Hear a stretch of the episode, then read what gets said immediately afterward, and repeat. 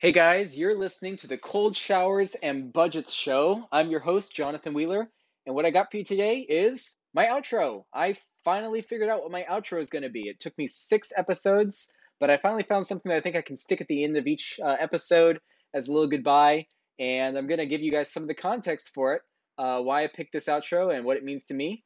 The verse for the day is John chapter 14, verses 1 through 3 Jesus is speaking to his disciples some final words to give them uh, perspective as they're looking for the difficult events that they're going to be going through that day and the difficult events that they're probably going to go through for the rest of their lives. He's giving them these words to put everything into perspective. It reads as follows Let not your heart be troubled. You believe in God, believe also in me. In my Father's house are many mansions. If it were not so, I would have told you.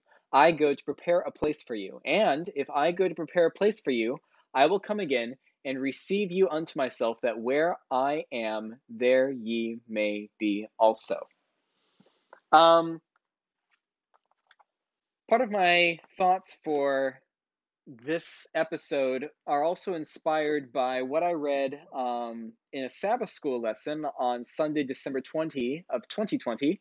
Uh, they were talking a little bit about this French philosopher called Blaise Pascal, and he was thinking about humanity. And as he was thinking about it, he realized that no matter how good your life was or how long your life was, eventually you die. Uh, so really, like you can try to do everything that you want to do in this life, but eventually, if you get to the bottom of your to-do list, you still die. A friend of mine said that he was walking through a cemetery or saw a picture of a cemetery, and on one of the gravestones uh, you know, they sometimes write something short and pithy and clever on a gravestone. This gravestone said, Made it to the bottom of my to do list, still died. Or maybe it said something like, Got all my stuff done, still died, right? And so today's episode has to do with perspective.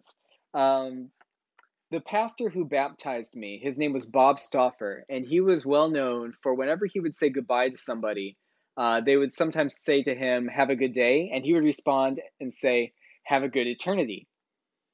And they would, you know, the person would look at him kind of quizzically. Uh, a lot of times it was like a cashier or somebody else that'd be, you know, they weren't expecting a phrase like that. And he would, and, and he would clarify by saying, um, Have a good eternity because even if you have a bad day, it won't matter after you've lived a million years. And so everything that he did was kind of colored through that perspective that no matter what you're going through in this life, a lot of it pales when you realize that your main priority or your main goal is looking forward to an eternity of, of just a, a great life. Uh, what Jesus is saying is he's telling his disciples, don't let your hearts be troubled. All of the problems that you're going through, all of the things that are getting you down, the oppression, the affliction, the disappointments, as long as you know that you're looking forward to a good eternity, you'll be able to bear it. I want to share a story about a time when I was in middle school. I think it was sixth and seventh grade, the summer between that. My family went to Hawaii and we were staying with some family friends, and the two brothers started roughhousing with each other. And as they were fighting, one of them chipped the other person's tooth. Uh, and you know he puts his hand up to his mouth and he sees they chipped his tooth and for all of about 2.6 seconds, he was really upset. And then all of a sudden, he just said, Eh, Jesus will give me a new one when I get to heaven. And that stuck with me because I've always looked back at that encounter and I said, you know, like a chipped tooth, unless a doctor, like, you know, fills it in, or a dentist rather, fills it in, that chipped tooth is like has permanently like kind of changed your body, right? That was a permanent alteration to your body right there. Your body doesn't heal teeth just willy-nilly like that. And the person just instantly that brother just got over it and just said jesus will give me a new one in heaven i don't have to get too worked up even though i'm going to be missing that little corner of my tooth for the next 40 50 60 70 years however long i have and as long as i know that i have a good eternity it's not that big of a deal uh, so I want to challenge you guys, and I'm going to make this the challenge for the end of all of my episodes until I find some other outro, if this one ever gets old. That whatever you're focusing on when it comes to productivity or when it comes to relationships or when it comes to anything else, um, think of the big picture perspective.